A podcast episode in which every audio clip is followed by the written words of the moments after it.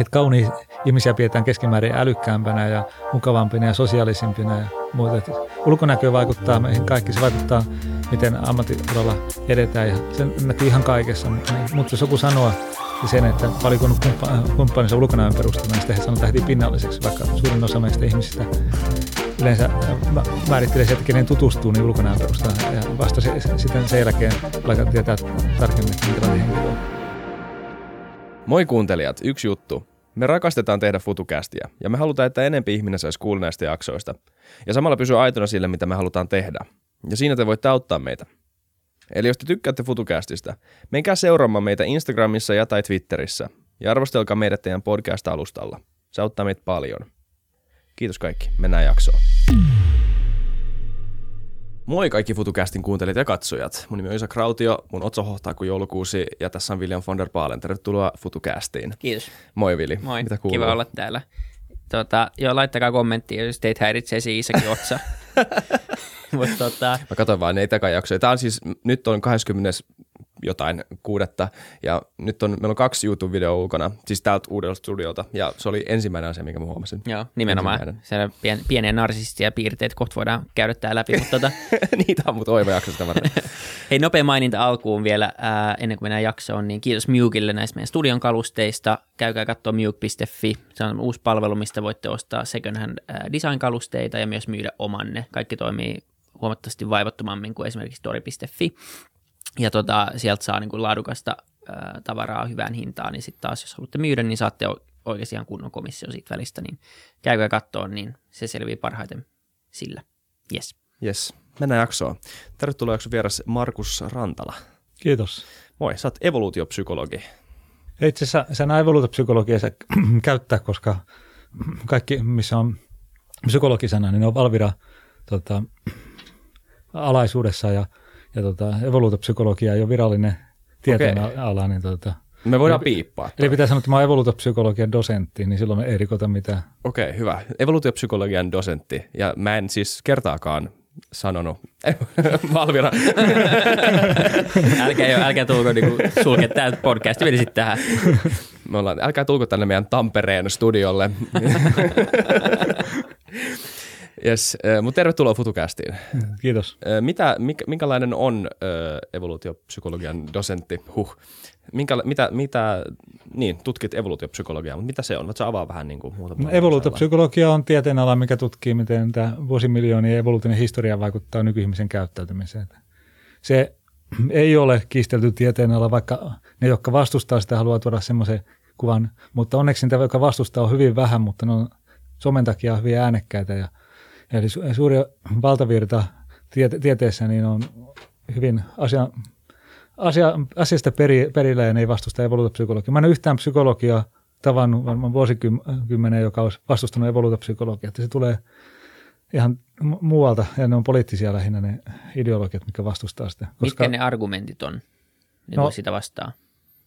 Ne väittää, väittää, että kun ei tiedetä tarpeeksi sitä evoluution historiaa, missä ihminen on elänyt, niin niin tota, ei, sen pohjalta ei voi, ei voi hirveästi vetää yleistyksiä, mutta me tiedetään todella paljon. Mm. Ja toinen on se, että, että kun lähdetään eläintieteellisellä lä- lähestymistavalla, niin me pystytään käyttämään muita eläimiä, eläimiä myös tutkimuskohteena ja katsomaan yhtäläisyyksiä ja muuta. Lähinnähän se on siinä, että evoluutopsykologian tämä viesti ei välttämättä miellytä kaikkia. Aikaisemmin se oli vielä voimakkaammin, kun kommunistit ja nähdään niitä tykännyt siitä, että ihminen on itsekäs, itsekäs tuota, perusluonteeltaan, koska geni itsekkyys aiheuttaa se, että yksilöt ei toimi yhteis- yhteiskunnan hyväksi, vaan ne toimii omien geeniensä kannalta. Ja se ei ole oikein hyvä tämän kommunistisen aatteen takia. Silloin okay. vastustettiin sitä ja nyt nämä naistutkimus ja tietyt vasemmistopiirit niin vielä vastustaa tätä evoluutiopsykologiaa, mutta se on lähinnä poliittista. Sen, sen takia ne haluaa esimerkiksi mustamaalata tutkijoita sen takia, että niitä tutkijoita ei kuunnella, koska ne ei pysty ar- niin kuin tieteellisellä argumentilla mitätöimään niin tota, tytkeä tuomia väitteitä. Okei, okay. voidaan puhua kommunismista lisää vähän kohta. Tota, mut, eli se premissi on periaatteessa, öö, että sulla on et, et, jollain tavalla, että ihminen on evolutiivisesti kehittynyt, eli, eli ne vaistot ja jollain tavalla, siis jos puhutaan psykologiasta, niin jollain tavalla niin kuin ihmismieli ja ihmismielen toiminta ja ne niin kuin semmoiset mekanismit, tämmöiset palkitsemismekanismit jollain tavalla, ylipäätään miten ihminen toimii ja käyttäytyy tälleen säännöllisen epäsäännöllisesti tai mitä niin kuin termejä tämmöistä niin kuin behavioral economics ihmiset käyttääkään. Että niin kuin ihmisellä on jon, jonkun näkö, ihminen ei ole tämmöinen niin kuin sosiaalinen blank slate, ö, jonka päälle tota, ö, iskostetaan arvoja, tämmöisiä niin kuin yhteiskunnallisia arvoja pelkästään, vaan että ihminen, ihmisen mieli on jollain tavalla kehittynyt evolutiivisesti ja, ja, ja, ja onko tämä niin kuin jollain tavalla pätevä premissi? Mä yritän vähän niin kuin kiteyttää sitä Joo, niin käsitettä. Tyhjä taulu ei ole kukaan ottanut vakavasti viimeisen 30 vuoteen, mutta tota, niin. tietenkin osa ihmistä haluaisi kuvitella, että näin on, mutta se on sitten aika paljon näyttöä, että meillä on paljon synnynnäisiä käyttäytymispiirteitä ja myös se, että me opitaan tiettyjä asioita helpommin kuin toisia. Niin. Eli tiedetään, jo Darwin osoitti sen, että esimerkiksi syntymästä asti olet so, sokeet nauraa ja hymyilee ja ne on samat, samat tuota kasvon, kasvon ilmeet, ilmeet kuin niillä, jotka näkee, mikä viittaa, että ne on täysin synnynnäisiä. Mm, niin, kyllä. Ja, ja tämä siis ö, on sinänsä, jos puhuu vaan itse tieteen alasta, niin kuulostaa niin kuin, niin kuin järkevältä premissiltä tutkimukselle – niin kuin in, the, in the least kuulostaa. Mm. Eli, siis, eli siis millä tavalla, tota, missä vaiheessa nämä ongelmat alkaa jotenkin ilmenemään, kun mennään tiedekuntien yli ja, ja tuossa vähän sun ekassa puheenvuorossa vähän, vähän avaamaan, mutta niin kuin mikä tässä, jos otetaan vaikka teemana, sä oot puhunut paljon tota, sanotaanko masennuksesta. Se on niin ollut, mä kuuntelin, kuunneltiin se puheenaiheen podcast ja sä olit tänäänkin aikaisemmin, ennen kuin tulit tänne, niin olit puhumassa samasta aiheesta ja, ja, ja niin, niin, se on yksi tämmöinen aihe, joka on siis tietenkin iso, koskettaa monia ihmisiä, jolle henkilökohtaisesti niin jo läheisellä varmasti on ollut, mutta tota, evoluutiopsykologia tarjoaa tähän jonkun erilaisen näkemyksen. Joo, siis äh, mä julkaisin kirjan – viime lokakuussa, nimenomaan masennuksen biologia. Hmm. Ei se tiedekuntien välillä tuottanut mitään, mitään ongelmia. Mä en ole yhdenkään, yhtään negatiivista kommenttia kuullut koko kirjasta ja kaikki kirjaarvostot on tullut hyviä. Okay. Lähinnähän se on se, että se ei miellytä välttämättä lääkefirmojen edustajia, mutta, tota, mutta sekin johtuu siitä, että vaan ei ymmärrä, että sen perus, kirjan perusidea on se, että masennuksia on erilaisia – Eli ei voi olla esimerkiksi yhtä masennuslääkettä, joka auttaisi kaikkia masentuneita. Eli sen kirjassa mä osoitin, että ja kuten mä aikaisemmissa artikkeleissa osoittanut, että masennusta on ainakin 12 eri tyyppiä ihmisellä. Ja osassa esimerkiksi on liikaa serotoninia, osassa serotoninia liian vähän ja osassa stressijärjestelmä hyperaktiivinen, toisessa hypoaktiivinen. Ja sen takia ei voi olla yhtä lääkettä, joka auttaisi kaikki, vaan itse asiassa lääke, mikä auttaa toiselle, niin saattaa pahentaa toisella oireita. Sen takia esimerkiksi masennuslääkkeet, niin ne tuottaa aika ristiriitaisia tuloksia, koska, koska tota, mm. masennusta käsitellään perinteisesti yhtenä sairautena, mutta siinä vaiheessa, kun aletaan ymmärtämään, että ne on eri sairauksia, pystytään tunnistamaan, mitä masennustyyppiä henkilö sairastaa, niin me pystytään kohdentamaan hoito paremmin. Ja silloin ne lääkefirmakin alkaa ymmärtämään, että ehkä kannattaisi tutustua evoluutopsykologiaan ja hyödyntää se ja saada lääkkeellekin tehokkaampi hoito. Mutta se, mikä mun kirjaidea on myös se, että tässä länsimaissa lääketieteessä on sellainen ongelma, että usein hoidetaan oireita eikä niitä juurisyitä. Mm. Eli masennuksissakin pitäisi hoitaa sitä syytä, minkä laukas masennuksia ja sitten niitä syitä, minkä takia se normaali mielialalasku muuttuu patologiseksi, eli, eli sitä enemmän haittaa yksilölle kuin hyötyä.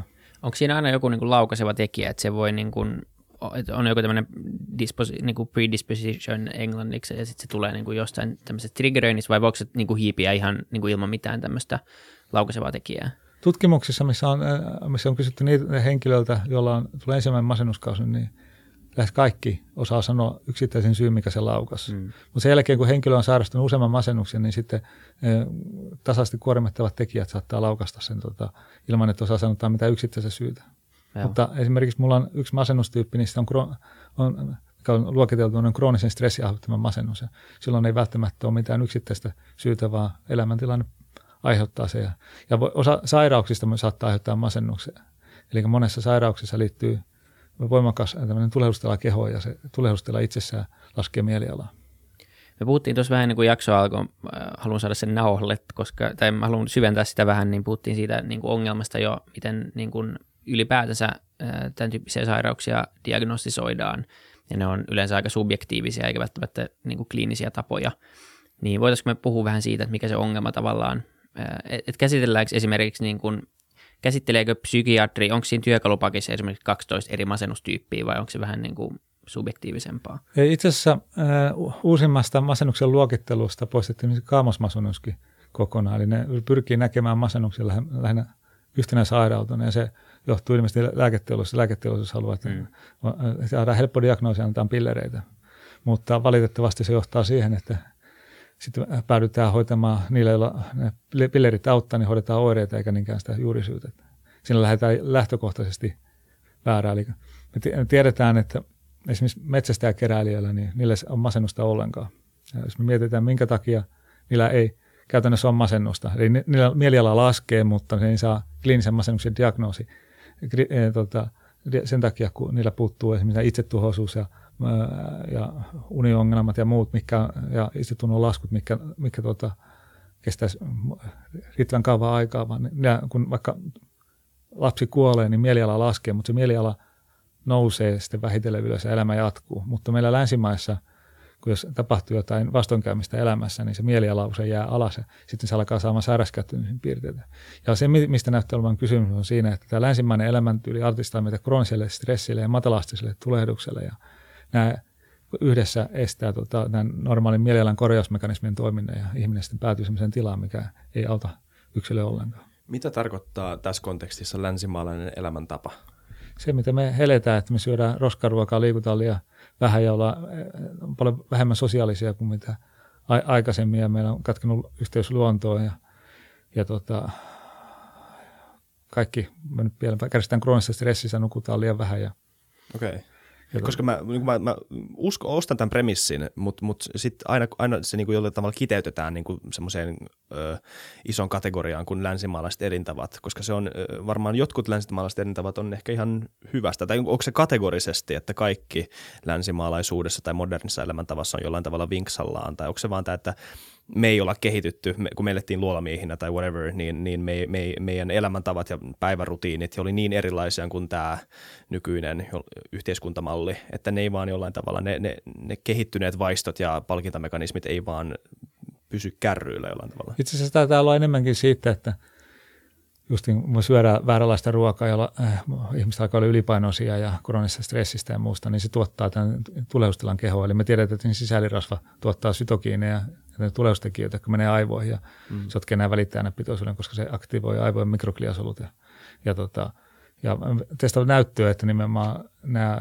tuleustekijät on keskeisessä roolissa. Eli jos me otetaan terveitä koehenkilöitä ja ruskutetaan niitä vereen näitä sytokiineja, niin terve koehenkilöt alkaa tulla itse tuhosiksi muutaman tunnin päästä ja ne saa masennuksen oireita. Ja, ja tota, samoin me nähdään, että jos me annetaan masentuneille, jolla on korkeat tulehdustekijöiden määrä veressä, niin tulehdusta laskevaa lääkitystä, niin oireet helpottuu. Sitten aika paljon nä- näyttöä. Samoin aivokuvantamistutkimuksissa näkyy, että masentuneilla hmm. on tota, nämä mikrogliasolut, mitkä on aivojen immunisoluja, niin ne on aktivoitunut. Ja mitä voimakkaampi masennus, niin sitä voimakkaammin. Ja ne, ne henkilöt, jotka itse tuhosi, niin ne on poikkeuksellisen voimakkaasti tota, aktivoitunut.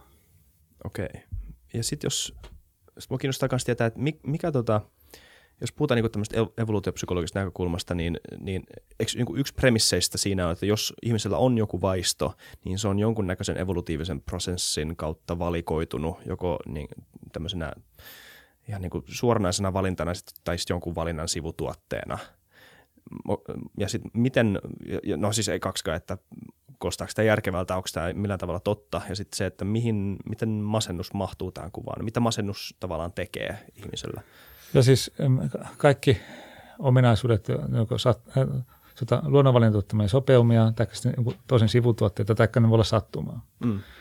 Ja tota, masennus äh, ei ole nimenomaan pelkästään ihmislajin ominaisuus, vaan okay. masennusta tavataan yleisesti eläinkunnassa. Esimerkiksi banaanikärpäsillä on tehty kokeita, missä banaanikärpäskoiralle annetaan – naaras, joka on vasta paritellut. Kun koira soidintaa sille vähän aikaa, tanssii sille, niin koira yrittää lähestyä, naaras antaa aina paki, koska naarat ei suostu parittelemaan heti uudestaan. Eli kokemisen antoi samalle koiralle useita kertoja naaraan peräkkäin, joka antoi pakit sille koiralle, niin lopulta se koiras masentui ja sitten vaikka, vaikka se antaa neitsyt naaraan, mikä suostuisi parittelemaan, se ei lähtee yrittämään tuota, houkutella sitä. Ja sitten kun näillä annettiin mahdollisuus juoda alkoholia, niin huomattiin, että ne joi alkoholia neljä kertaa enemmän kuin ne koirat, jotka tota, ei ollut masentunut. Eli ne, ne lääkitsee omaa henkistä pahoinvointia juomalla alkoholia. Siis banaanikärpäset. Banaanikärpäset. Oikeasti niin moni ihminen varmaan no niin, ihmiset, olkaa hyvä, näin, näin pitkälle kehittyneet me ollaan. Niin.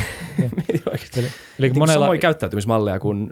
Niin. Joo, se evoluutiopsykologia perustuu nimenomaan siihen, että me niin. sitä hyödyntää muilla. Ja me nähdään, että monet ihmiset alkoholiongelma johtuu sinne, että ne itse lääkitsee omaa pahaa oloa mm, sillä mm. alkoholilla. Se sama näkyy hiirillä ja rotilla ja mulla, että jos me tehdään nyt elämä mahdollisimman karuksi ja muuta, niin ne on helppo saada koukuttamaan alkoholia huumeisiin, mutta jos ne elää onnellista elämää, niin ne ei ollenkaan niin helposti tuota, ja koukkuu alkoholia ja huumeisiin. Joo, tämä muistuttaa minua semmoisesta kokeesta, mä muista missä yhteydessä mä oon kuullut tämän, mutta jotain, täällä on todistettu jonkunnäköistä niin kuin addiktiivisuutta ja se on, rotta laitettiin johonkin häkkiin semmoisen niin kokainipipetin kanssa Joo. ja sitten se veti sitä tota, kokainia ja näin ja sitten ihmiset, niin kuin tiedemiehet otti semmoisen johtopäätöksen siitä, että tämä on niin kuin todella koukuttavaa ja kaikki rotat jää koukkuun tähän.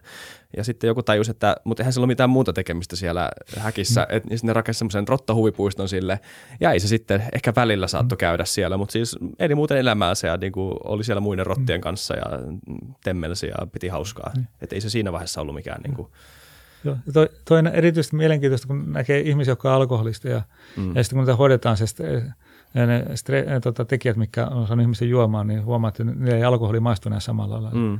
Ja se on aika niin kuin eriko, erikoista nähdä, nähdä, että se, nimenomaan jos sä vaan sanot, että on juomatta alkoholia ja muuta, niin se ei onnistu, mutta se, mm saa niiden elämän paremmaksi, niin ne ei enää halua juoda sitä alkoholia samalla. Mm. Tässä me puhuttiin, me tehtiin sen Kantamon kanssa siitä Minnesota-mallista, tehtiin alkoholismista jaksoja. Sielläkin niin kuin pyritään pääsemään siihen niin kuin juurisyyhyn ja konfrontoimaan läheiset ja, ja niin kuin tuntemaan se kipu, minkä on aiheuttanut. Ja, ja niin kuin, ainakin statistiikan valossa kuulemma ihan ollut tehokas malli kyllä. Aika raju tietyllä tapaa, mutta, mutta parempi kuin se, että sä otat vaan alkoholit ja laitat ne lukkoon jonkun kaappiin ja sitten annat roskaruokaa tilalle tai jotain muuta vastaavaa. Mm. Tota, mutta onko se vielä silleen siis, että et niin kun, masennusta ei diagnostisoida tai niin kuin hoideta tarpeeksi kliinisesti? Ymmärrätkö mä oikein, että se on aika subjektiivista tavallaan se koko... Joo, siis äh, koko psykiatrista puuttuu sellainen luonnontieteellinen lähestymistapa, mitä mä kaipaan. Eli pitäisi, se pitäisi perustua, pitäisi ottaa verikokeita, aivokuvantamista ja jotain tämmöistä, ei pelkästään sitä, mikä on henkilön subjektiivinen ja, tuota, tuntemukset. Ja, tuota, ja silloin, silloin me päästäisiin niin tieteellisemmäksi. Eli todennäköisesti tulevaisuudessa, kun me tiedetään, että esimerkiksi masennukseen liittyy tämä neuroinflamaatio, eli aivosoluen niin niitä diagnosoidaan aivokuvantamalla. Ja, ja, tota, ja pyritään hoitamaan nimenomaan sitä tulehdusta siellä. Ja sitten samoin me pyri, todennäköisesti tulevaisuudessa pyritään jakamaan näitä eri masennustyyppejä, on tämä psykoterapiat ja kaikki muut elämäntapoihin perustuvat hoidot niin enemmän yksilökohtaisesti, koska se sama hoito, mikä auttaa toista, niin saattaa toisella vähentää oireita.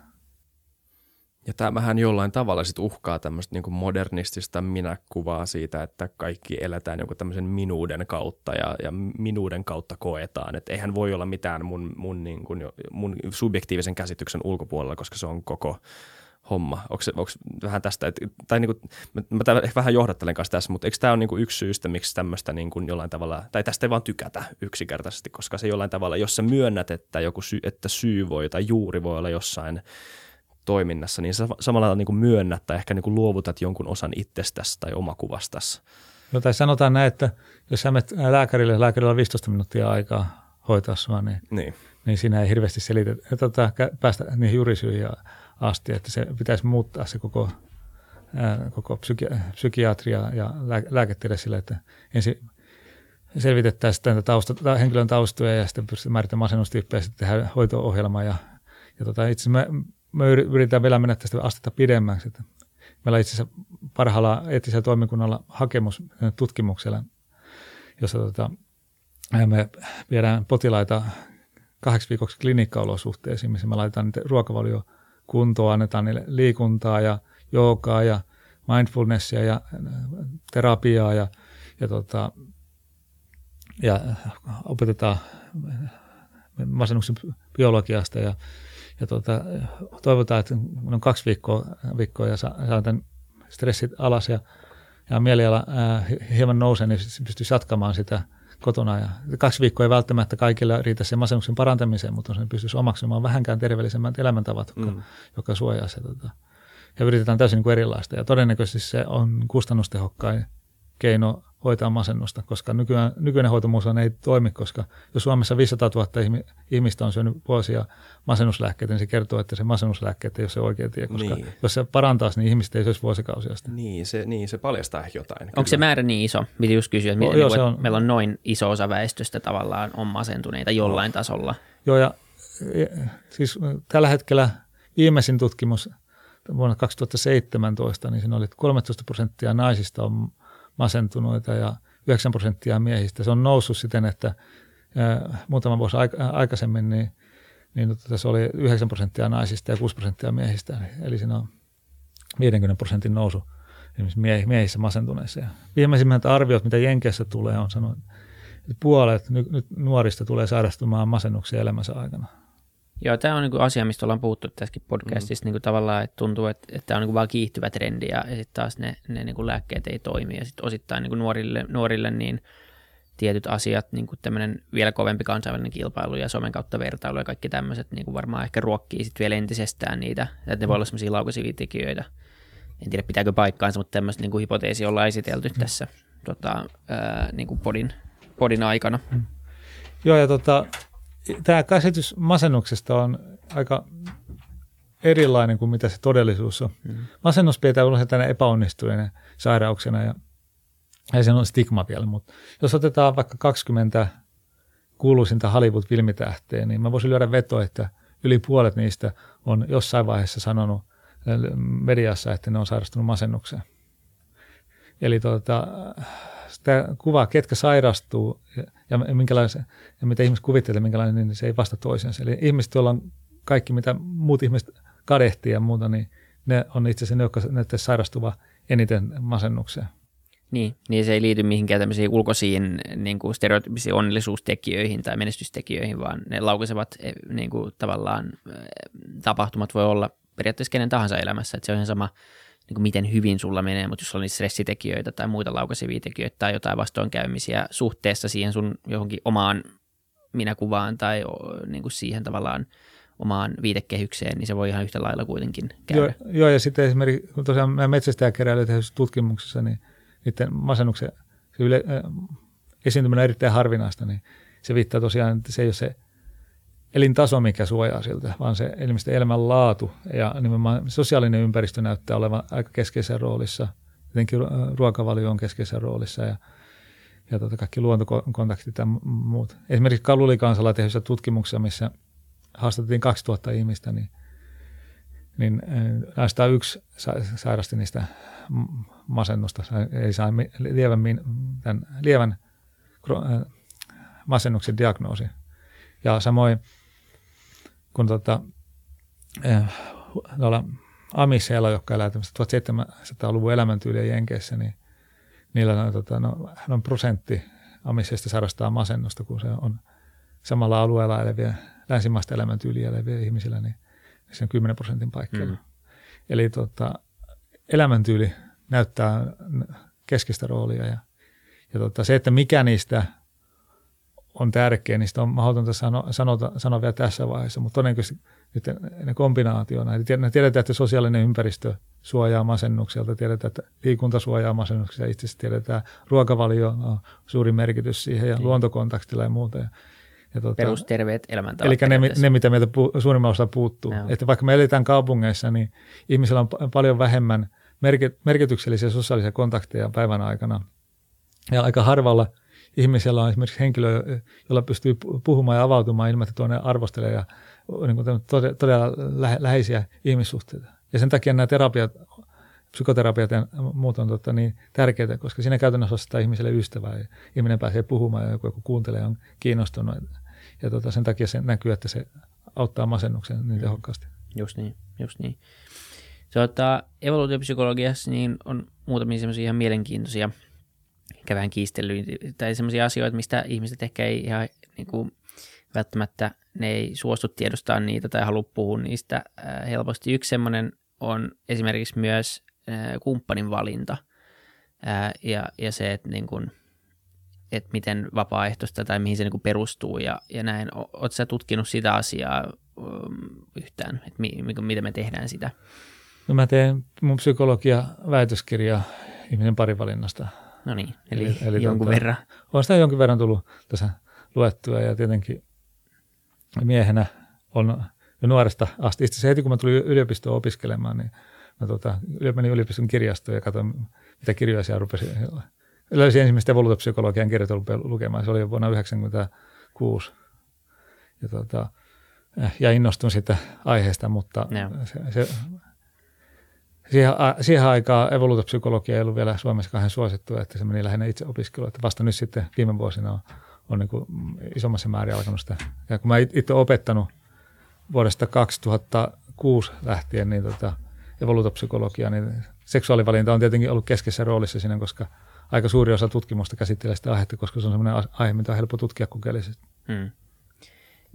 Niin kuin niin, siis puhutaan äh, siitä tavallaan kumppanin valinnasta. Ja, Joo, siitä, että ja anteeksi liittyy, kuuntelijat. Ja liittyy aika vahvasti, vahvasti niin kuin tähän evoluutiopsykologiaan ja, ja miten se on kuitenkin niin aika siinä mielessä niin kuin vaistomaista ja ehkä vähemmän vapaaehtoista kuin mitä me suostaan myöntää.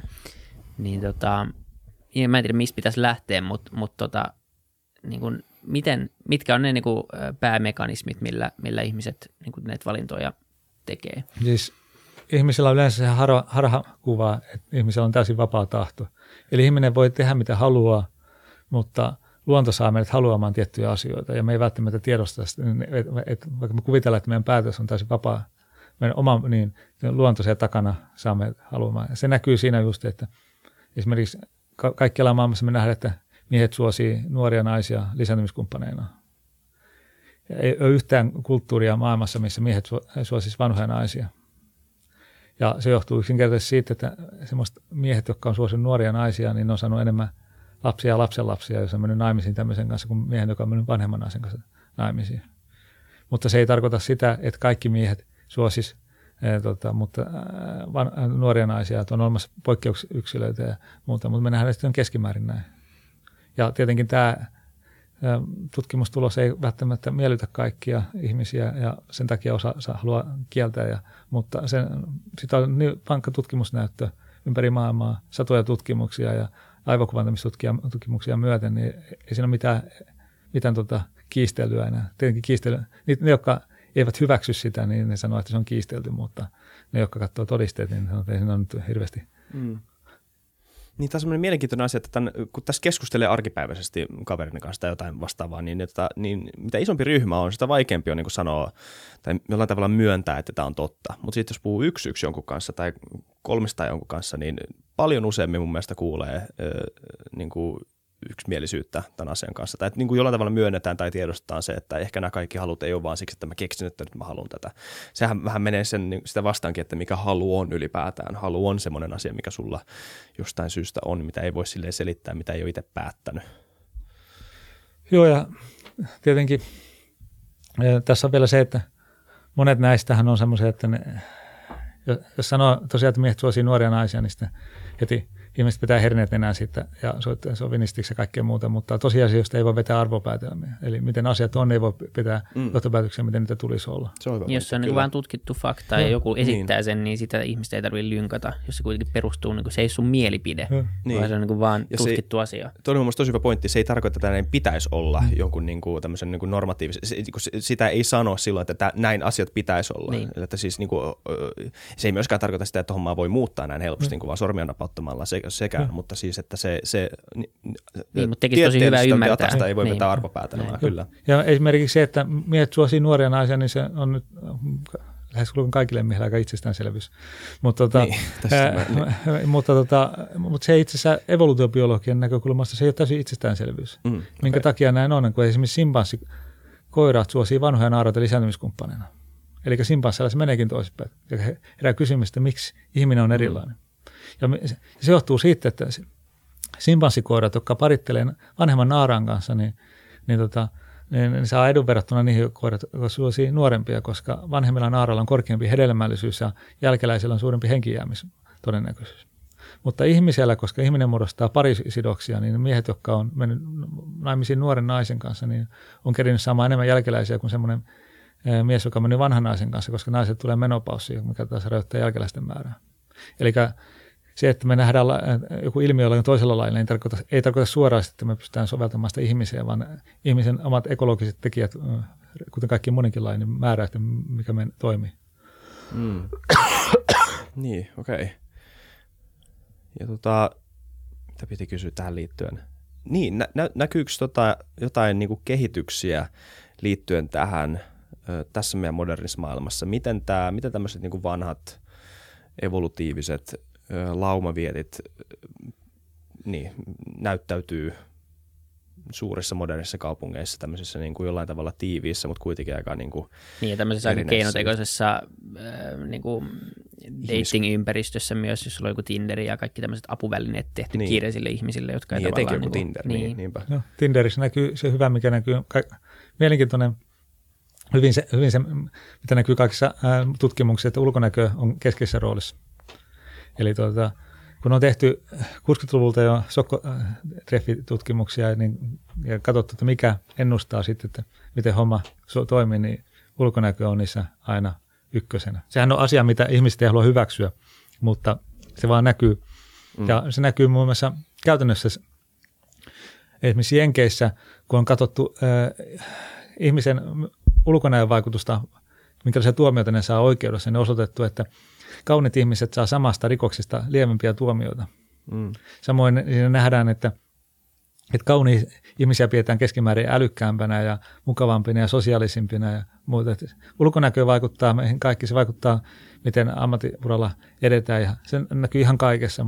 Mutta jos joku sanoo sen, että paljonko kumppaninsa ulkonäön perusteella, niin sitten he sanotaan heti pinnalliseksi, vaikka suurin osa meistä ihmisistä – yleensä äh, määrittelee sieltä, kenen tutustuu, niin ulkonäön perusteella ja vasta se, sitten sen jälkeen alkaa tietää tarkemmin, että minkälainen henkilö on. Niin, se on vähän semmoinen ulkonäkö saa pysähtymään ja sitten kaikki muu saa jäämään. Joku joskus kiteyttänyt sen tänne, en tiedä pitääkö paikkaansa, enkä tiedä allekirjoitanko, mutta niin kuin, tavallaan niin, tolleen siis... sen niin kuin voi yhteen vetää, tai vetää yhteen niin varmaan suurimmalla osalla ihmisillä. Niin, kyllä uskon, että moni niin kuin samaistuisi tuohon mm.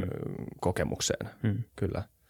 Mutta mut tästä ei siis jollain tavalla, tai siis Tämä on mielenkiintoinen, tämä pointti, että miksi, miksi tätä ei hyväksytä. Musta tuntuu, että tämä ei ole mitenkään kauhean kontroversielli tota, lausunto. Puhun niin kuin ihan sama kelle niin mun miespuoliselle tai naispuoliselle kaverille, niin aika moni niin kuin jollain tavalla kuitenkin hyväksyy tai niin kuin pystyy suht ongelmitta myöntämään, että asiat on näin. Mutta sitten niin laajassa skaalassa, sit niin kuin yhteiskunnallisesti puhutaan, niin tämä ei ole ö, tota, hyväksytty. Ei, se on mukavaa, jos ei, ei ole hyvän näköinen, näköinen sinne, että ulkoinen näkö niin. tuota, vaikuttaa. Samalla kun alkaa vanheta, niin, niin. se, että tiedetään, että suositaan nuoruuden piirteitä, niin ei se tunnu ollenkaan mukavalta, mutta ei se muuta sitä tosiasiaa, että näin vaan se homma toimii. Että, niin. että, tuota, se vaan menee. Mutta mut, mut sitten jos yhteiskunta muovautuu pitkälti tämän kautta, niin tota, mitä asialla voi tehdä? Siis, et, niin kuin, nyt me päästään tähän tota, mistä me ollaan sivutettu monta kertaa tästä, niin tästä incel-ilmiöstä, niin liittyykö se just johonkin tämmöiseen, että, että monet ihmiset, että, että miehille huijataan jollain tavalla. Tätä kuulee paljon, mä oon, mä oon jonkun verran tutkittu, tutkinut tätä, koska tämä on niin jollain tavalla tosi mielenkiintoinen asia. Että, niin kuin, että jollain tavalla, että nuorille miehille on huijattu niiden elämässä, että nämä asiat ei olisi näin, mutta sitten sinne jollain tavalla valkenee, kun päästään siihen niin kuin ikään, milloin tytöt ja pojat alkaa kiinnostamaan ja sitten huomataan, että että mä, mä oonkin vähän tämän homman ulkopuolella. Mutta toisaalta tässä on se, että näiden asioiden tiedostamista on hyötyä. Esimerkiksi jos mies niin. ulkonäkö ei kauhean hyvä, niin sitten voi hommata kouluttautua ja hommata resursseja ja valtaa ja huomata, että itse asiassa ne painaa, painaa taas sitten suhteessa enemmän. Että esimerkiksi me tiedetään, että pituudella on vaikutus ihmisen parivalintaan. Se näkyy kaikessa ja sitten sit ei epäselvyyttä, mm. erityisesti miehelle. Mutta sitten on osoitettu, että jos mies tienaa 10 000 dollaria enemmän vuodessa, niin se lisää puolensa vetevyyttä yhtä paljon kuin 10 senttiä lisää pituutta. Okay. eli eli tota, ka- kaikilla on puolensa, että, että mutta jos jämähtää pelkästään siihen, että ulkonäkö on ratkaiseva eikä näe kokonaisuutta, niin sitten ei pysty hyödyntämään tätäkään pointtia. Niin, tämä on niin, klassinen, että, kyllä. Niin, Joo. ja kaikki ei ole niin mustavalkoista. Että ei, yksi sama puhuttiin, myös meillä oli tota Markus Jokela, mm ää, täällä puhumassa myös niin kuin älykkyysosamäärässä siitä, että se määrittää niin kuin osittain sen ihmisen polun, mutta ei se ole mitenkään ainoa tekijä siitä, niin kuin, ei se ole niin kuin semmoinen valmis jotenkin niin kuin ennuste siitä, mitä ihmiselle käy, mutta toki korkeampi AO ennustaa niin kuin tietyssä mielessä niin kuin parempaa menestystä. Joo, ihmisillä on poikkeuksellinen tapa, että ne kaikki nähdään mustavalkoisina, että, että tota, ne ei nähdä, että tässä on niin kuin, jos me nähdään joku korrelaatio, mikä on vaikka 0,3, niin se, niin se julkaista ja sanoo, että löytyy yhteys, mutta siinä on aika paljon muuta, mitä, mikä selittää jotain ilmiöitä, vaikka älykkyyden ja ulkonäön välistä y- yhteyttä. Niin tota, eli e, ongelmana on se, että, että usein tavalliset ihmiset ei tiedä tilastotieteestä pitää ja sitten toimittajat vielä yksinkertaista. Mm. Niin, haluaa vähän otsikoita. Niin.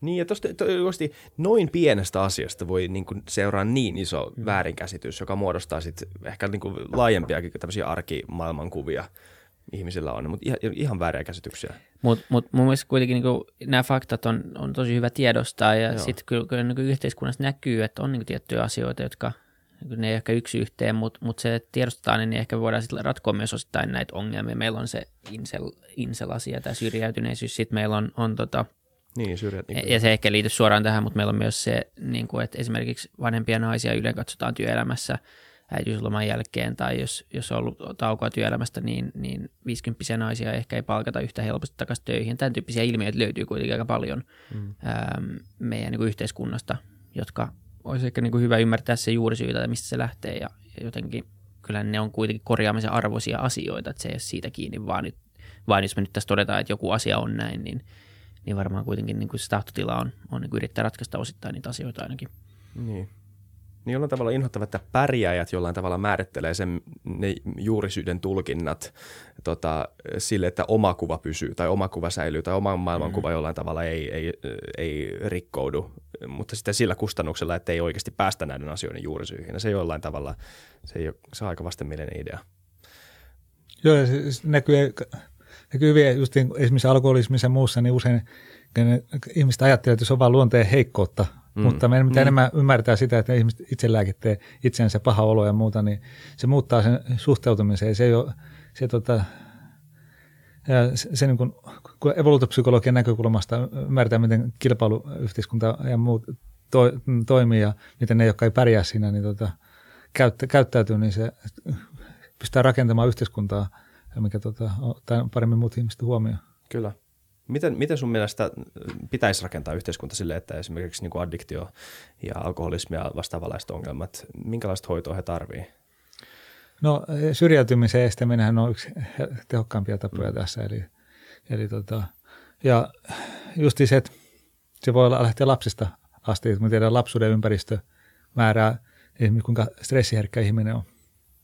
Ja tiedetään, että jo kohdussa, niin ympäristö alkaa muokkaamaan siinä, sitä ja vaikuttamaan siihen, että sairastuuko henkilö mielenterveysongelmiin myöhemmin. Eli on osoitettu, että laps, lapsuuden aikainen stressi muuttaa stressiherkkyyttä, se, se vaikuttaa usein eri se vaikuttaa suoraan siten, että me reagoidaan stressiin helpommin, että meidän toi aivot säätyy sille, että me pienenkin uhkaa reagoidaan nopeammin, niin se oli mistä aikaisemmin ollut hyödyllinen. Mutta toinen vaikutus on se, että se muuttaa suoliston mikropistoa ja se mikropisto muutos tota, herkistää myöhemmin stressille. Ja sitten tämmöinen ihminen, kun kuormittuu, niin sitten se helpommin sitten tota, äh, murrosiässä pien, reagoi pienempään stressiin ja se kroonistuu se stressi ja lähes kaikille mielenterveysongelmille on stressi ja tota, laukaisevana tekijänä, että on, onko sitten kaksisuuntainen mielihalahäiriö tai skitsofrenia tai masennus, niin yleensä se laukaiseva tekijä. On, vaikka siinä olisi geenikin mukana, niin on nämä stressitekijät. Ja jos me pystytään ihan lapsuuden ympäristöstä asti alkaa vaikuttamaan tähän, niin, niin tota, sillä on suuri merkitys ja just ohjaamaan kulutusta ja kaikkea, tiedät, että ruokavaliolla on vaikutusta niin siihen ja rakentaa kaupunkia siten, että täällä on enemmän vihreitä, koska luontokontakti vähentää stressiherkkyyttä. Ja no, nykyinen hoitohan on hyvin eh, haitallista kansantaloudellisesti. Me tiedetään, että joka vuosi 2-3 tuhatta nuorta ihmistä joutuu masennuksen takia työkyvyttömyyseläkkeelle. Ja tiedetään, että jokainen niistä eh, tulee maksamaan suoria kustannuksia yhteiskunnan noin 1,8 miljoonaa. Ja hurjimmat arviot, kun on laskettu epäsuoria kustannuksia, me Alku Kopakkala masennuksen kirjastaan, niin tota, niin ar- sanoit, että nelisen miljoonaa tulisi maksamaan jokainen niistä. Joten tota, kaikki rahat, mitä käytetään, käytetään tota mielenterveysehkäisyyn ja ho- hoitoon, niin maksaa itsensä moninkertaisesti takaisin. Että, että kuinka paljon esimerkiksi yhden masentuneen hoito saisi maksaa, jotta se maksaa sitten takaisin, niin se on aika paljon. Se, että laitettaisiin johonkin klinikkamuotoiseen tämmöiseen hoitoon pitkäksi ajaksi, missä laittaisi elämäntapa remontit kuntoon ja stressitöntä elämää, niin se todennäköisesti olisi kannattavaa yhteiskunnalle. Hmm. Hoitamattomuus on nimenomaan se, joka tuottaa kustannusta, ei niinkään se hoito. Millä mallilla tämmöinen suomalainen malli on, kun katsotaan tätä? Siis paljon puhutaan siitä, että niin Suomessa löytyy niin kuin enemmän aineellista tasa-arvoa ja monen, ylipäätään niin kuin suomalainen yhteiskunta ei ole niin, niin tota, halki jakautunut kuin ehkä monet muut. Mutta sitten jos nähdään, nähdään sen tämän linssin kautta, niin masentuneisuuden, erilaisia mielialahäiriöitä ja tämmöinen niin kuin stressi, stressi, stressi aiheuttava ympäristö, kasvuympäristö ehkä, niin onko tilanne hyvä tai huono Suomessa verrattain muihin esim. Siis on niin Suomen pärjännyt esimerkiksi onnellisuusvertailussa, maailman onnellisin maa, mutta se niin. vähän riippuu, mitä kriteereitä käytetään. Että että elinta... Tämä on mielenkiintoinen. Mikä mieltä sä oot tosta? Se pitää tutkimusten mukaan paikkaansa. Aha. Eli metsästä, me, metsästäjäkeräilijät, niillä on masennus paljon vähäisempää ja niillä on mielenterveysongelmia. Se riippuu, mitä, mitä minkä sä laitat, laitat aineellisen hyvinvoinnin ja nämä, nämä kriteeriksi, niin, tota, niin silloin Suomi pärjää hyvin. Mutta pitäisi enemmän nimenomaan tämän elintason äh, ha, hakemisesta hmm. pyrkiä parantamaan elämänlaatua. Ja se elämänlaatu – ei eh, välttämättä ole materia se, mikä on ratkaiseva. Eli hyvien sosiaalisten suhteiden tota, ja eh, ylläpitäminen ja, ja kaikki luontokontaktit ja kaikki muut, niin niillä saattaisi olla paljon suurempi merkitys kuin mitä tota, materiaalisella hyvinvoinnilla. Ainakin näin näyttäisi olevan, kun katsoo eri maiden välisiä vertailuita ja, ja tota, näin metsästäjäkereille kanssa.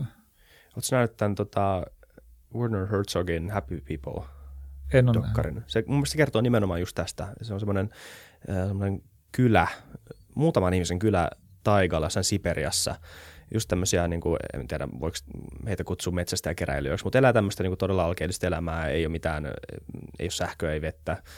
Öö, joka päivä herää, tekee hommia selviytyäkseen, öö, läheiset perhesiteet öö, ja juttelee toisilleen paljon. Siellä ei, koko tämän niin dokkarin pointti, semmoinen epäsuora pointti, johon ei niin kuin paneuduta tieteellisesti, mutta se tavallaan välittyy siitä ö, elämän seuraamisesta ja siitä, että vähän tämän, niin kuin tämän päähenkilön elämän filosofiasta ja maailmankatsomuksesta, että, että nämä elää aika hyvää elämää, joka vaikuttaa ihan käsittämättömältä jollekin suomalaiselle maailman onnellisimmalle ihmiselle täällä. Asiat on aika hyvin täällä, mutta, mutta kuitenkin nämä asiat, mistä sä oot puhunut tässäkin jaksossa aikaisemmin, niin on paljon tutumpia mulle kuin esim. hänelle tämmöiset, niin. Joo, siis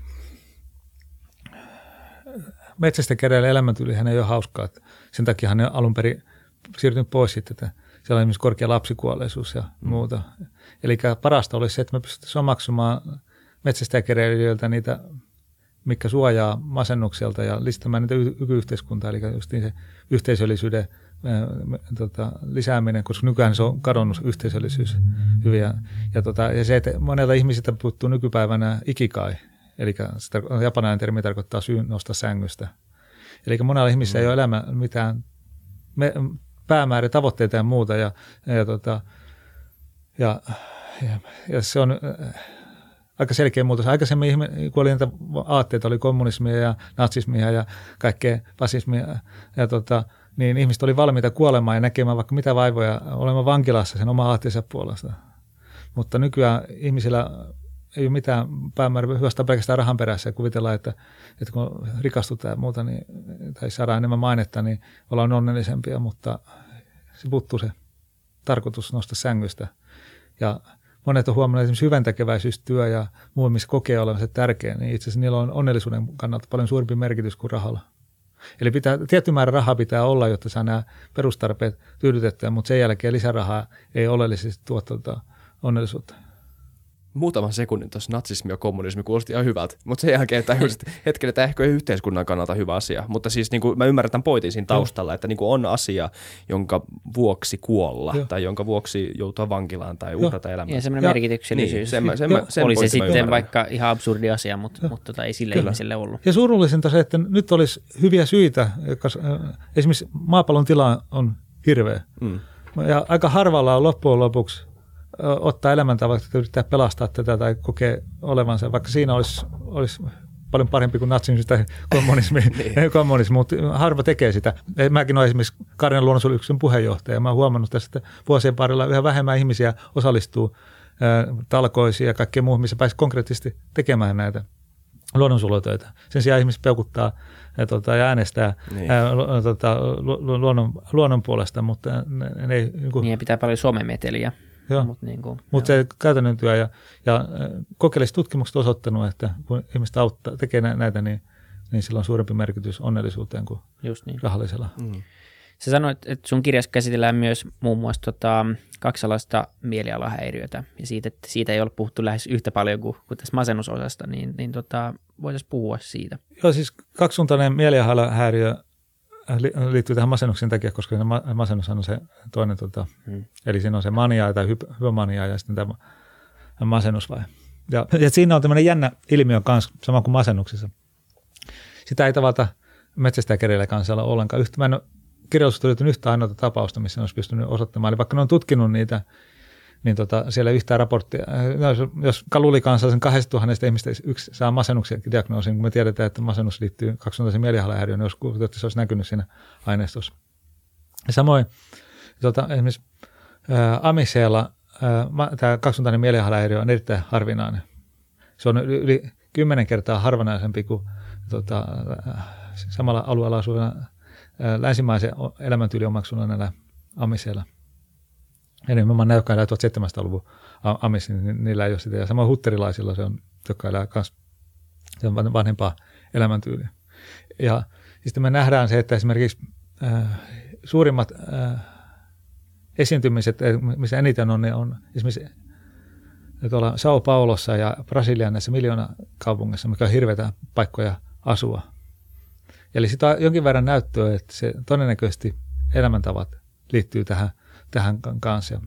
Ja, ja se, minkä mä sen kirjassa esitän ja mistä mä olen tuossa artikkelikin tässä julkaistaan, niin on se, että todennäköisesti mitä tässä tapahtuu, on tämä matalasteinen tulee koroneen stressi saa sisäisen kellon epäsynkroniaa ja se isä- sisäisen kellon epäsynkronia aiheuttaa sen, että unen laatu jää heikoksi ja, ja tota, eläinkokeessa on osoitettu, kun eläimiä on pakko, pakkovalvotettu, niin niille tota, dopamiinitaso nousee aivoissa ja ne, ne tota, tulee manian kaltainen tila sit, ja pakkovalvotuksen se- seurauksena. Eli todennäköisesti ää, tämä matalasteinen tulehdus on se, ää, mikä, mitä pitäisi myös elämäntapoilla hoitaa, mutta tämän kaksisuuntaisen mielialahäiriössä hoito on tällä hetkellä keskittynyt näiden oire- oireiden lievittämiseen ja samaan niin kuin oireettomaksi lääkkeiden avulla, mutta ei niinkään parantamiseen, vaan, vaan todennäköisesti mihin tämä tutkimus pitäisi suuntaa on nimenomaan, että lähdetään sitä matalasteista tulehdusta saamaan elintavoilla ja, ja tota, ehkä lääkehoidollakin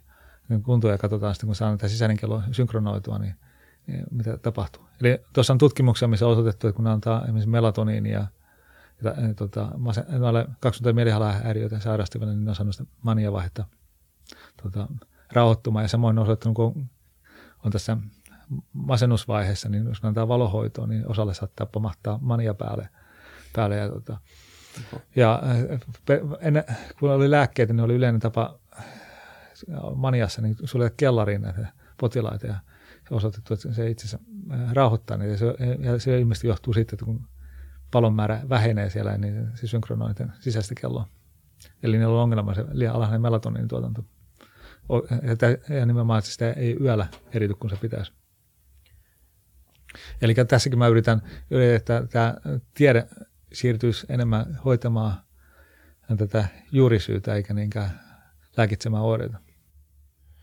Voiko tämän nurinkurisuuden jollain tavalla laittaa sit ehkä niin kuin syntipukin etsiminen ei ole niin mielenkiintoista, mutta niin kuin mikä se niin kuin insentiivi tämän takana on?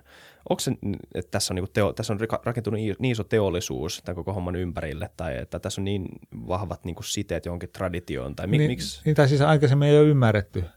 Eli niin, kun, se on ei, se. kun ei ole evoluutio ymmärretty, niin. eikä ja, tota, ja ajateltu, että mieliongelma No, tietenkin psykologiassa äiti määritin mielenterveysongelmaa sitten, että sulla niin kuin mieleen tulee lukkoja, ja sitten vaan hoidat niitä terapioilla. Tai, ja sitten taas lääkepuolit ollaan ollut ajatellut, että se vaan, toi yhtäkkiä henkilölle vaan tulee epätasapaino näissä neurovälittäjäaineissa, ja sitten se vaan pitää korjata. Mutta sitten kun nyt kun aletaan ymmärtämään, että itse se mielenterveysongelmat ei ole miele, mielenterveysongelma, vaan koko kehon ongelma, mm. että se koko keho heijastuu siihen, niin pitää hoitaa kokonaisuutena ihmistä eikä pelkästään yksittäistä osa-aluetta. Sinänsä tämä on Mikä aika... se, se lääkis 101, että ihminen on psykofyysinen kokonaisuus, niin. mutta Niin. mut niin kuin, tuntuu, että se olisi jotenkin, siihen olisi havahduttu vähän Niin se on pyörinyt niin kuin monta, tai niin kuin tämmöisessä niin kuin keittiöpsykologiassa, keittiöbiologiassa on pyörinyt, että, että niin kuin esim. vatsassa on paljon neuroneita, ja neuroneja, tai tämä saattaisi vaikuttaa, niin kuin, vaikuttaa ihan suorasti mielenterveyteen. Joo, siis se ihmisellähän on aivossa,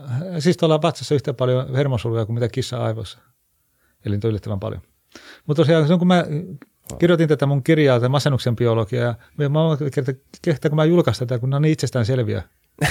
Ja mä tuli tuota, ää, niin kuin yllätyksenä se, että se ei ole itsestään selviä niille, koska eläintieteilijänä mä koisin itse sen, totta kai se menee samalla lailla, Mm. mä, tota, mutta se oli jä- jännä vastaanotto, kun nyt on monet lääkärit, jotka ei ole ollenkaan miettinyt niin kuin juurisyyden näkökulmasta, tota, vaikka toisi niin täysin itsestään selvää, että lähdetään sen juurisyyhin ja sitten vasta oireisiin. Niin, mutta helposti varmaan niin kuin jumiutuu sitten semmoiseen tiettyyn toimintamalliin ja tapaan. Ja sit kaikki niin kuin muut systeemit rakentuu sen ympärillä. Yhtäkkiä sulla on niin kuin teollisuutta ja sulla on niin kuin tuet ja sulla on niin kuin koulutukset. Ja hup, sitten ollaan niin kuin vähän suossa. Et, ja sitten jotenkin se tunnelin näkö vaan on niin kuin pahenee koko ajan. Et. Joo, esimerkiksi kaksisuuntainen mielialahäiriö on siitä jännä, että kun se sanotaan, että se on voimakkaasti perinnöllinen, niin mulla on mo- moni henkilö, joka on kaksisuuntainen mielialahäiriö, sanoo, että ne on sanonut, sanottu suoraan, että se on perinnöllinen. Että on perin, ja unohtu kokonaan se, että vaikka henkilö olisi perinnöllinen altius, niin jos on, on tota, elämäntavat on kunnossa ja muuta, niin se ei välttämättä puhkea se ollenkaan. Ne, ne usein nähdään, että krooninen stressi on laukaiseva tekijä. Se johtuu just niin siitä, että krooninen stressi aiheuttaa neuroinflamaatiotilaa, ja mikä sotkee tämän sisäisen kellon toiminnan ja laukaisee sitä mania. Mm. Ja tota, Tämä toi, toi tosiaan mitään rakettitiedettä, että se, jos mä ymmärrän sen peruspalikat, että me ollaan eläimiä ja, ja tota, vuosimiljoonan evoluutio takana ja se, se että noi mielenterveysongelmat ei ole, jotka niin kuin yhtäkkiä vaan putkahtaa sen takia, kun se on geneettinen alttius siihen. Niin kuin nehän, psykiatria ehtinyt kauan geenejä, mikä ää, tota, altistaa masennukselle ja muulla. Ja ne on keskittynyt pelkästään niin geeneihin, mikä liittyy serotoniiniin. Ja nyt sitten kun käytiin näitä lävitte satojen tuhansia ainoksia, huomattiin, kaikki tutkimukset mi, mi, tota, on ollut täysin mitättömiä, koska näytti, että serotoniini ei liity millään tavalla, tavalla tota, masennukseen. Ja, ja, tota, ja osa masennustyyppiä liittyy, mutta nimenomaan ei geenien kautta, vaan nimenomaan se, että kun tiedetään, että esimerkiksi krooninen stressi nostaa serotonitasoa henkilöllä, eli niillä masentuneilla, joilla on voimakas krooninen stressi, niillä on liikaa serotoninia, liian vähän. Tästä on aika paljon eläintieteistä näyttöä, ja samoin me pystytään päättelemään masentuneen oireista, että näinhän tätä täytyy olla. Okei, okay. mutta jos tämä on niinku uusi juttu, joka nyt on nousemassa, niin tota, suuremman kansan tieto, tietoisuuteen ja ylipäätään niinku näköjään myös tiedon yhteisön tietoisuuteen, niin antaako sulle toivoa siitä, että tämä saattaa tulla enemmän valtavirraksi, että saitetaan käyttää enemmän premissinä muissa tutkimuksissa, että tässä ei ole niinku se, sellaista estettä, ehkä niinku ihmisiä vähän, joitain ihmisiä saattaa potuttaa. olla niinku, ne potuttaa ja ollaan silleen, että onpa epämiellyttävää, mutta jos tämä nyt niinku oikeasti korjaa ongelmia, niin, niin kaksi peukkuu ylös. Tai näet sä tämän? No mä en ole ihan kahden optimistinen tämän suhteen. Tutkimusten Okei. mukaan kestää keskimäärin 17 vuotta siitä, että tulee joku merkittävä lääketieteellinen löydös ennen kuin se vaikuttaa hoitokäytäntöihin. Ja todennäköisesti tässä tapauksessa se kestää vielä kauemmin, koska siinä on 20 miljardin bisnes, joka tota, vastustaa sitä, että masennusta lähdetään pilkkomaan, pilkkomaan tuota, eri alatyyppeihin, tai sitä, että mm. myönnettäisiin sitä, että osalle masentuneista sitten se voi olla enemmän haittaa kuin hyötyä niistä lääkkeistä. Väittäisin, että isompi kuin 20 miljardia, jos niin kuin, äh, me ollaan puhuttu siitä, että jopa länsimaalaiset elintavat jollain tavalla. Siis tämä oli pelkästään SSRI-lääkkeet, että onhan sitten Joo, joo kaikki, kyllä. kaikki mu- muut siinä. Että, tota, ja, koko tämä homma jollain tavalla. Niin kuin, että, että niin kuin ollaan vaan totuttu tämmöiseen, että nyt yhtäkkiä, jos me sanotaan, että tämä elämäntapa, en, en, en mä tiedä, onko mä valmis, niin kuin, mitä mä oon valmis antamaan pois jollain tavalla, mm. että kun tähän on tottunut jo. No, mm.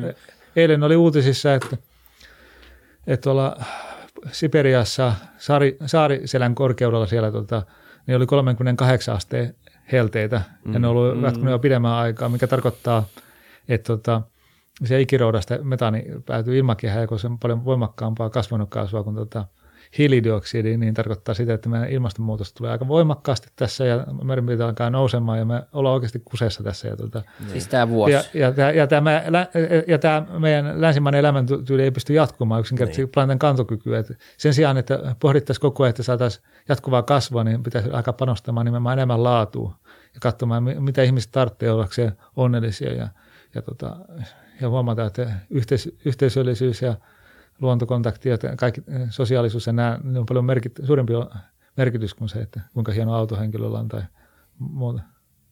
Kyllä. Siis kyllä. Nä, ei mulla oikeastaan mitään sanottavaa tuohon vastaan. Tai enkä mä yritä etsiäkään mitään, mutta niinku siis näinhän se jollain tavalla on, mutta sitten samalla –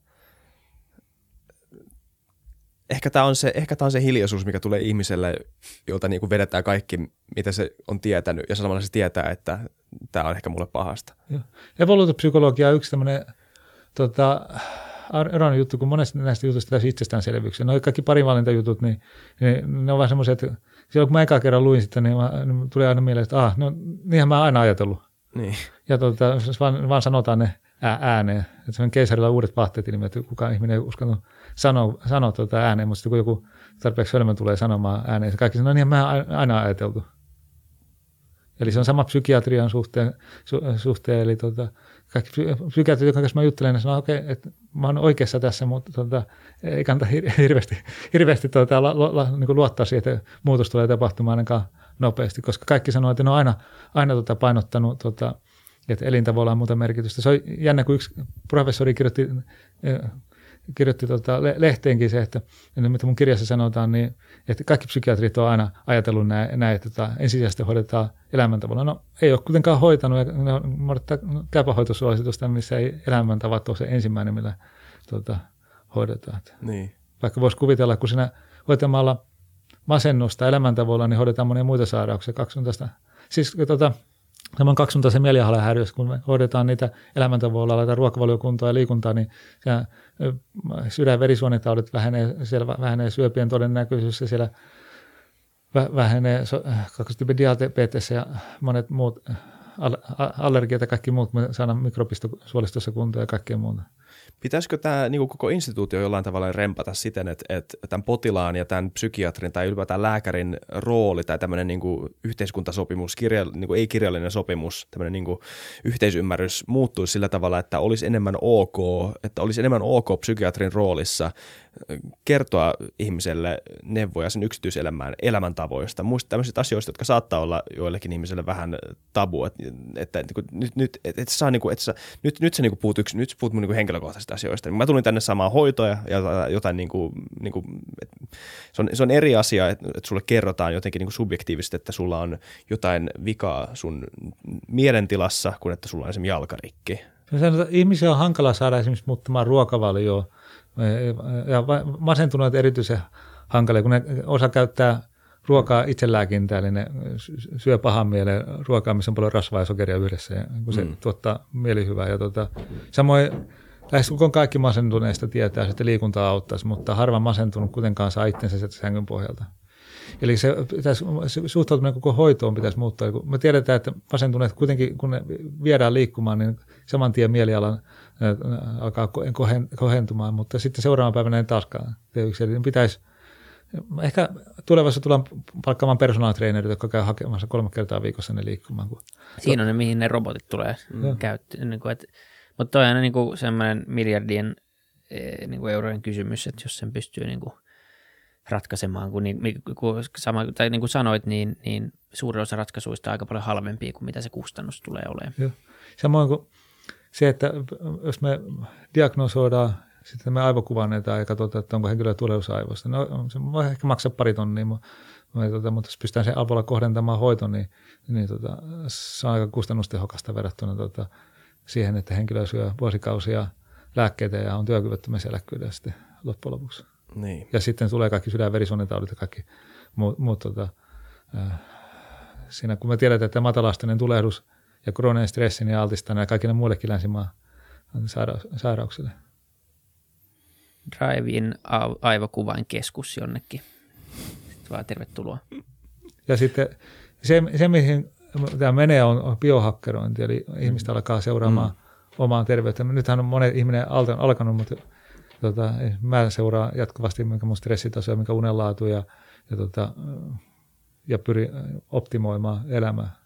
Mikä sun mielipide näistä on? Mä käytän esimerkiksi sitä Oura-sormus. Me ollaan tehty jakso Ouran perustajan kanssa, me ollaan tehty Teemu Arinan kanssa biohakkeroinnissa, mutta ylipäätään tässä mittaamisessa, miten luotettavia ää, nämä vempaimet nyt jo on, ja nehän tulee vaan kehittymään, mutta missä osa, menee? Osa on luotettavammin kuin toisen. Mä oon nukkunut oikein EG-myssyn kanssa kotona ja testannut niitä. Ja kyllä siinä niissä näkyy sille, että, että yö kun nukkuu huonosti niiden sormusten tai aktiivisuusrannekkeiden mukaan, niin kyllä näkyy EG-säkin, että nukkuu huonosti. Eihän ne mitään yksi yhteen ole, mutta on se parempi kuin se subjektiivinen arvio sitten, tota, kun seuraavan päivänä, jos kysyt, että miten sä nukut toissa yönä tai muuten, menee muisteta sitä, mutta mm. kun sä saat sen numerodataa, niin pystyy seuraamaan, että onko ehkä liikunnan avalottaminen, onko se parantanut unen laatua, niin siellä saa heti positiivisen palautteen. Ja samoin kun laitteet, mikä mittaa liikkumista, jos näkee, että, että sulle tulee paljon askelia, niin se motivoi.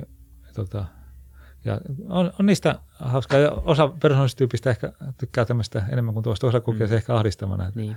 Mutta tota, Mm. Sehän niin kuin väistämättä tulee menee sitten joihinkin niin kuin nanobotteihin ja muihin niin kuin super, supertarkkoihin. Jos katsoo, mitä niin kuin ylipäänsä kaikki teknologia kehittyy, niin, niin, sit niin kuin aika paljon tarkemmat mittauslaitteet tulee varmaan kymmenen vuoden sisällä viimeistään, jotta me saadaan sitten semmoista, ja ollaan puhuttu, että, että se kollektiivinen data siitä, kun miljoonat ja miljoonat ihmiset mittaa itteensä, niin se on erittäin mielenkiintoinen mahdollisuus kaikkien näiden niin kuin kroonisten sairauden, sairauksien ja myös ehkä tämmöisten asioiden hmm. hoitamisessa aika tehokkaasti. Joo, ja sen käytännön hyödyn huomaa siitä, että kun mulla on ollut esimerkiksi, mä, mä tehtiin kokeellisena, testasin sitä, tuolta, että miten tämmöinen klinikkatyyppinen toimii niin itselläni ja olin, olin, olin tota, tuossa viikonlopun lopuksi, että laitettiin liikunta, liikuntaa joka päivä ja, paljon ja tota, herättiin tiettyä aikaa ja aamupala on terveellinen, koko ruoka, päivä terveellistä joogaa ja mindfulnessia ja, ja terapiaharjoitteita, niin sen äh, viikonlopun aikana mun stressitasot oli 50 prosenttia suurin piirtein normaalista viikonlopun tasosta mutta sitten seuraavana päivänä, kun mä menin töihin, niin mun stressitaso oli neljäsosan normaalista työpäivänä. Se jatkui semmoinen kolme päivää alhaalla ja sitten se alkoi vähiten nousta.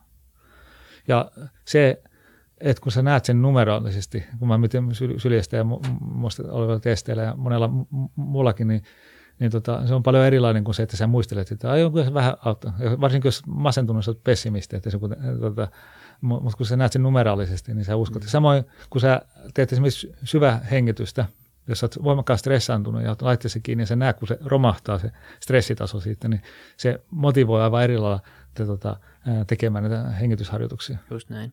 Niin se on se vanha viisaus, että sitä saa mitä mittaa, mm. niin, niin näköjään tässäkin asiassa. Kyllä. Tämä oli täysi jakso. Meillä tämä on tunti vierähti. Aika mennään aika nopeasti. nopeasti. Kyllä. Joo. Kiitos. Kiitos kun tulit. Markus, tämä oli tosi mielenkiintoista. Tämä on, nämä on yksi teistä näistä, pitää vähän miettiä. Pitää taas mennä vähän miettiä. Kiitos.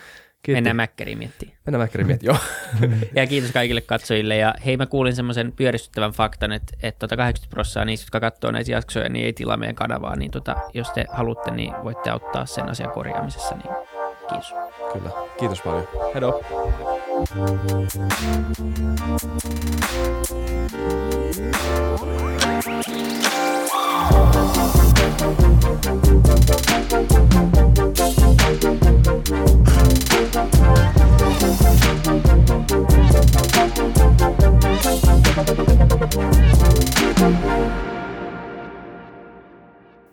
Kiitti kaikille kuuntelijoille, yhteistyökumppaneille ja FutuCastin koko tiimille.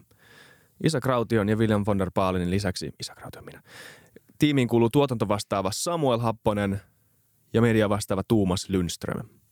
Ja kiitos Niko Noanalle tästä upeasta tunnaribiisistä, joka on mukana Lululandissa.